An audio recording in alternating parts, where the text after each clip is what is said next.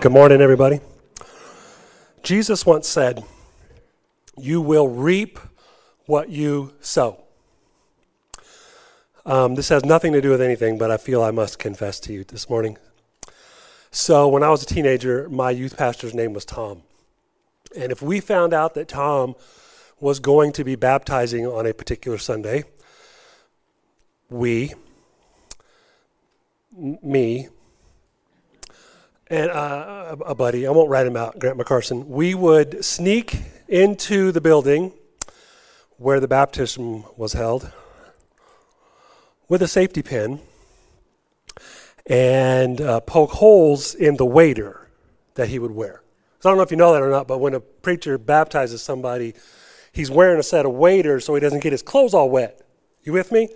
So we would poke holes in his waders and then watch as he would come to the realization as he's standing in the water that his waders are now filling with water. You probably can't tell, but uh, the sound you hear on stage is my soaking wet sock squishing my jeans that weigh about 10 pounds heavier than they should because they're soaked. Uh, where, where is Carolina? Where are you, kiddo? About halfway through praying for you while we were standing there in the water, I'm coming to the realization there's a hole in my right leg and it's filling with water. So I just wanted to share that with you as a confession. That's why I look weird, and it's going to sound weird if you're up here in the splash zone. And it has nothing to do with anything other than to just say, be careful how you treat your youth pastor. Because here I am a thousand years later reaping what I sowed. Darn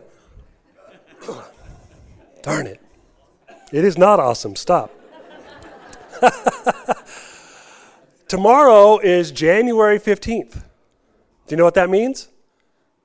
Let me tell you. Let me tell you what January 15th means. It means that if you're an American who made a resolution on New Year's,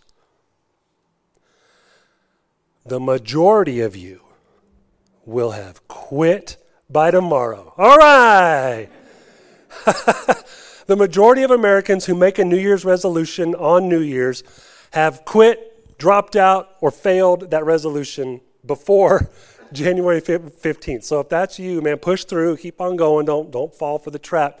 But I find that interesting that we try to make these small incremental changes in our lives by saying, well, I'm going to change my diet, or I'm going to change when I get up, or we make these small incremental changes hoping for something better, and most of us never get there because small incremental changes aren't enough. And if you follow Jesus, he offers a lot more than that. He offers something brand new. And that's what we're talking about this month is it's a new year, so we're going to talk about a new you. And here's the bottom line for this whole series. It's the worst bottom line of the year. It will get better. God loves new, and God loves you, and God loves to make you new. It's the truth. All those things are true. God loves new. There's over 150 times in the scriptures where God promises to do something or make something new. And we sang about it this morning. God really loves you. Are you aware of that? Like, not just intellectually, but are you aware of how much you are loved? You are loved by God. There is nothing you could do today to make him love you more or to make him love you less. He loves you so much, he sent his one and only Son for you. So he loves you exactly like you are today. And He loves you too much to leave you exactly like you are today. He has something bigger and better in mind for you. And He has a process called new, making you new. So, the biblical concept of new, not the American New Year's concept, but the biblical concept. When God says, I'm going to make you new, and God says, I'm going to give you something new, here's what He means. He, it's the word chadash um, and it's a Hebrew word, and it means to take something that's broken or destroyed or demolished or in ruins or rubble. Is to take that thing and rebuild it and restore it, but not make it like it used to be, make it better than the original. This is what God offers when He offers new, making something new. When I was a teenager poking holes in pastors' waders, uh, I had a 1981 Toyota pickup truck. You're impressed, right? Good for you. You had a truck. So yesterday, I love that truck. Yesterday, I was watching YouTube, and there's this guy who uh, restores old cars. And he had a 1981 Toyota pickup truck. I guess that's a classic now. I'm so old. The cars I used to drive are classics. So he's restoring this pickup truck, and it came off of a shipping container. It was rusty. The paint was just awful. It just looked like a heap. It ran, but not very well. So he takes this thing and he spends 1,000 hours and over $100,000. He strips it to the bone, uh, to the frame, all the nuts and bolts, everything that holds it together. He takes, takes it all the way apart, down to the frame. And he resurfaces the frame. And he buys all new bolts. And he puts a brand new paint job on the thing. And he didn't just put that old engine back in, he had it rebuilt with a supercharger. And when he was done, he, he literally said the words, This truck is now better than when it left the factory. That's the idea. That's the mental picture you should have when you hear God in Scripture offering something new. It's taking you or taking something, the, the picture of something that was broken, worn out, worn down, destroyed, demolished, and rebuilding it, but not just replacing the parts, but making it better than it's ever been. And that's what God wants for you, this chadash. So, today we're going to look at this crazy, crazy, crazy old guy in the Old Testament. There were some weird dudes in the Old Testament. None of them have anything on Ezekiel. Uh, if you want to just read something and go, what in the world? What's going on there? Read Ezekiel. I'm going to give you a little hint. Um, two things involved nakedness and poop. That's all I'm going to tell you. You're going to have to look it up for yourselves, the rest of it. You're going to have to open your Bible and find out what I'm talking about. It's crazy. Ezekiel was crazy.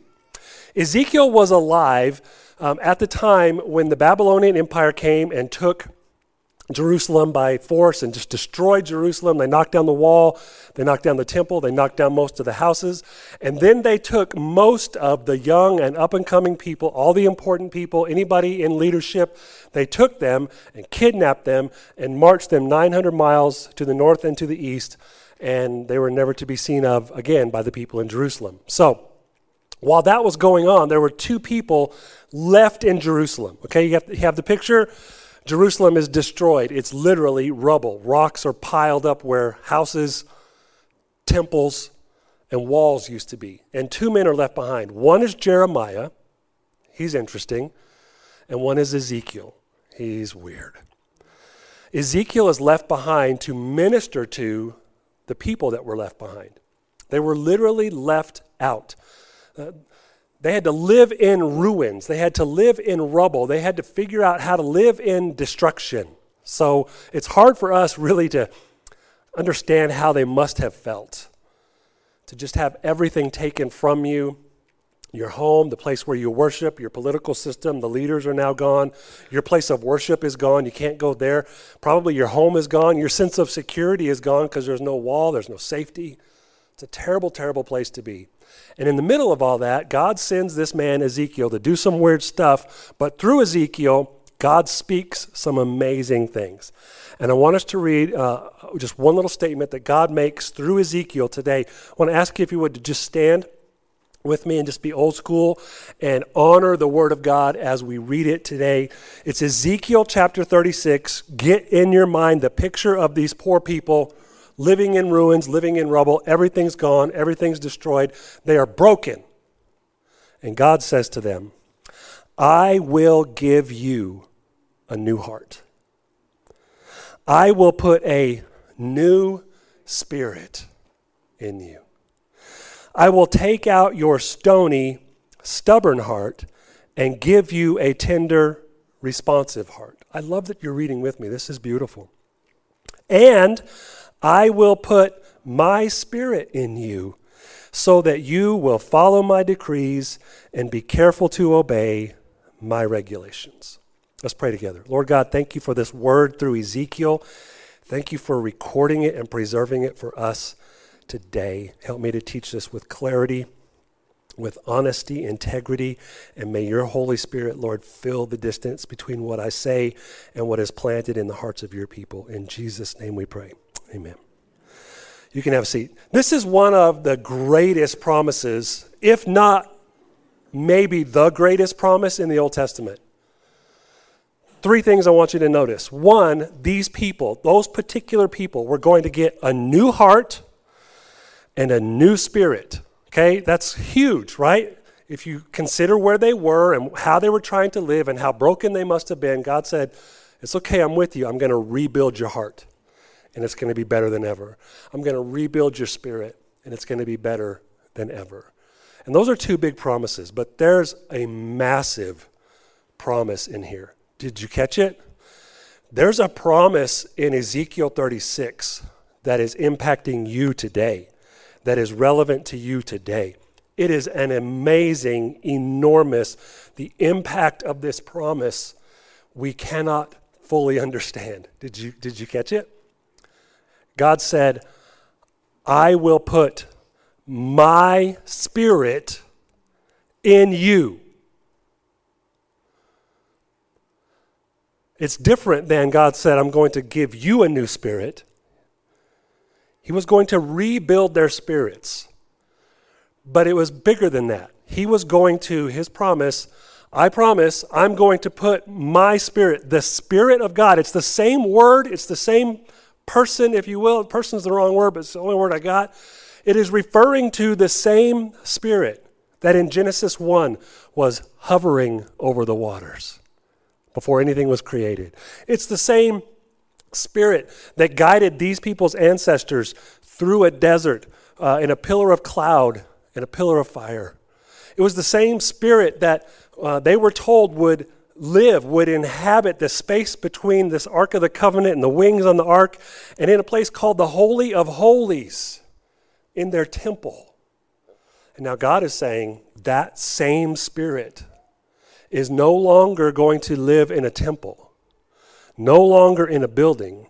I'm going to put my spirit in you that God Himself would choose to reside in, put His Spirit in His people. This, my friends, is a huge game changer.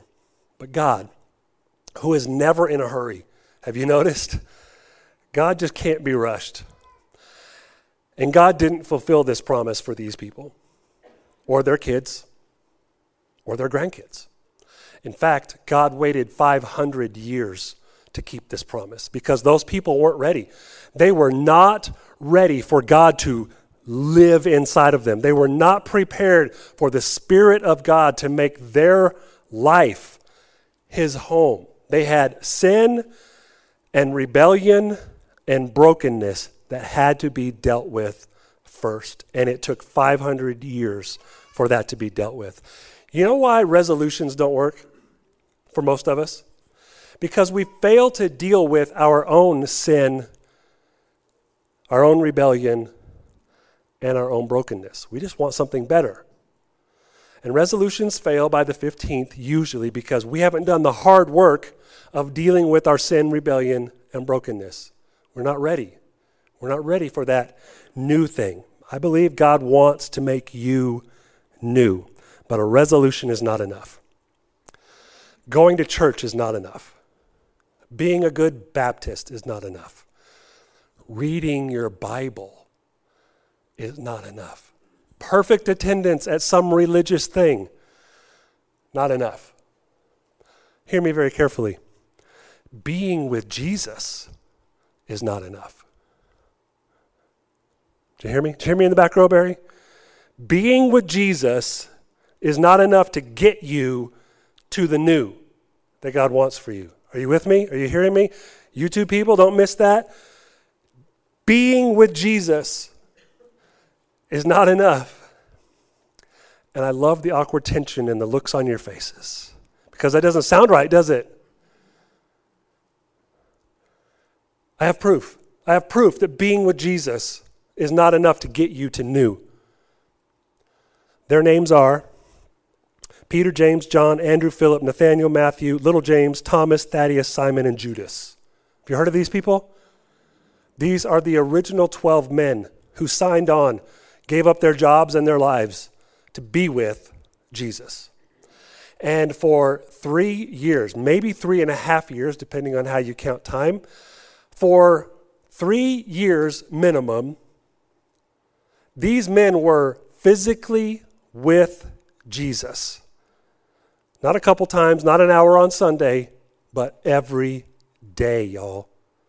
For three years, 24 hours a day, seven days a week, those 12 guys were with Jesus. They ate with Jesus. They drank with Jesus. They walked with Jesus. They camped with Jesus. They fished with Jesus. They talked with Jesus. They argued with Jesus. They watched Jesus. They heard Jesus. They spoke with Jesus. They were literally with Jesus. Are you understanding? Like in the morning when they woke up, they could literally go out and give Jesus a hug.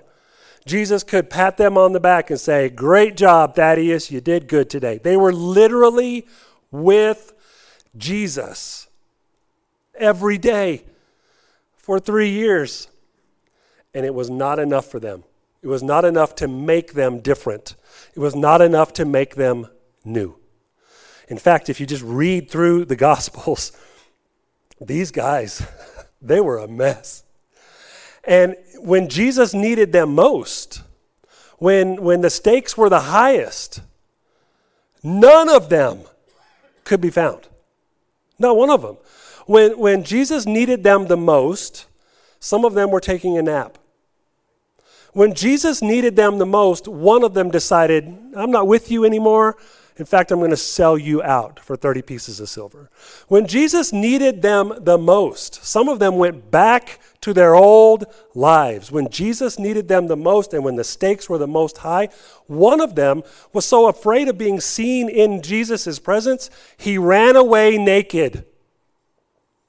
It's in the Bible. One of them, one of his closest friends in the inner circle who promised just a few hours earlier, I will die for you, Jesus. That same guy, just a couple hours later, was talking to a seventh grade girl. And the seventh grade girl says, Aren't you with Jesus? And he cussed her out and said, Nope, never heard of him. These men, when the stakes were high and when it mattered most, there was nothing different about them than when Jesus first met them. They were the same people that they were three years ago when they started to be with Jesus every day. Every day. But these same 12, that's not true, these same 11 guys, 11 of these guys, one of them really checked out, right? The 11 that were left, in a very real way, you're sitting in this building today or at your home, wherever you're watching this, in a very tangible way. Like you could trace this back. You're here because those 11 men changed the world. They risked and gave their lives to make sure that people heard the message of Jesus. They traveled as far as they could. They talked to as many people as they could. Every day, their lives were on the line. They risked their lives to make sure that the people in whatever village they happened to be in heard their encounter with Jesus. I put in my notes that these men, these disciples, were transformed. Something changed. Something happened to them. They were transformed from zeros to heroes, from fearful to powerful, and from faithless to faithful. They, something happened to these men who were with Jesus, and yet that was not enough. And then all of a sudden, now Jesus is gone, but now they're willing to risk their lives. And all of them but one was killed in a horrific manner because they wouldn't shut up about Jesus. Do you know what was different? Do you know what? Do you know what changed those men? It wasn't being with Jesus. It was Acts chapter 2. That's what happened. The thing that was different was Acts chapter 2. Now, Dusty texted me earlier this week, and uh, as a good Baptist, I'm not supposed to talk about Acts chapter 2. So don't you tell anybody that I preached on Acts chapter 2 today. I'm going to get in big trouble. Here's what the Bible says, and here's what's different. On the day of Pentecost, now this is 50 days. Pentecost is 50 days after Passover. So 50 days after Jesus was crucified. All the believers, that's everybody who had been walking with Jesus and been with Jesus and ate with Jesus, they're all in this room together in one place. And suddenly, there was a sound from heaven like the roaring of a mighty windstorm. We can understand that, what that sounds like. And it filled the house where they were sitting. And then what looked like flames or tongues of fire appeared and settled on each of them. And everyone present was filled with the Holy Spirit. Thank you, Lord. Do, do you see what's happening here? Remember back in Ezekiel 36? God made this promise I will put my spirit in you. But they weren't ready because their sin, rebellion, and brokenness had to be dealt with. It was dealt with on the cross. It took God 500 years to implement the process, and 500 years later, Jesus dies on a cross, and now his people are gathered in a room. And in Acts chapter 2, in the city of David in Jerusalem, or in, in Jerusalem, in this room where the, the disciples of Jesus have gathered, God keeps his promise. Ezekiel 36 was fulfilled in Acts chapter 2, 500 years later.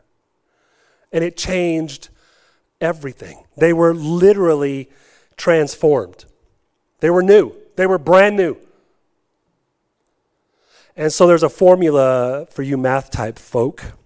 Transformation or new is being with Jesus, but that's not enough, plus the Spirit of Jesus.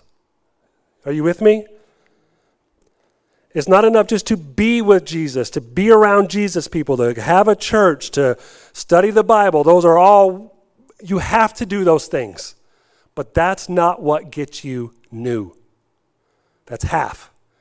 The other half is the Spirit of Jesus given to you. Now, I have good news for you. Really good news. Since that day, since Acts chapter 2, part of the new covenant between God and his people is when you receive salvation, you also receive His Spirit. What a great promise, right? Carolina, who's a brand new believer, when she chose to give her life to Jesus and trust Jesus with her life, not only did she get salvation, not only did she get a home in heaven, God put His Spirit in her. Now, I've got some stuff here. Can I, I kind of show you? So, when you receive Jesus as your Savior, you also receive the Spirit. And it is the Spirit, according to Ezekiel, that helps you follow God and helps you obey God. It is the Spirit that directs you in the things that are right. There's still a lot of room in there, right? The Spirit is in there but there's still a lot of room. The Bible says those men were filled with the Spirit. The question for all of us should be well, how do I get filled with the Spirit? Because God promised that it was His Spirit that would help us follow Him. It was His Spirit that would guide us in obeying Him. And so receiving the Spirit is different than being full of the Spirit. Are you with me? Does this make sense? So if you follow Jesus, good news, you have received the Spirit, but that, that does not mean you are full of the Spirit. In fact, I would I would boldly say this. Most Christians are satisfied with I got it. I got the Spirit. Whew, I'm good. I'm good. I get to go to heaven one day. Get to see my loved ones again one day. All right. But there's a whole lot of you left there. There's a whole lot of rebellion there. There's a whole lot of your own agendas and opinions and ideas there. And God wants to fill you with His Spirit. So how do you how do you get filled with the Spirit? Well, you you keep following Jesus. You keep obeying Jesus. You surrender the parts of your life that aren't surrendered to Jesus. You surrender your finances. You surrender your time. You surrender your hurts, your habits, your hangups. You surrender those things that you haven't forgiven anybody for. You surrender. And the more you surrender and the more you follow Jesus, the more Spirit gets poured into you. Do you know why it's so hard for so many of us to do what the Scripture says? There's too much of us in us and there's not enough spirit in us helping us. Cool thing about God, He doesn't force His way into anything. Into your life, He's not going to force His way into your life. He's not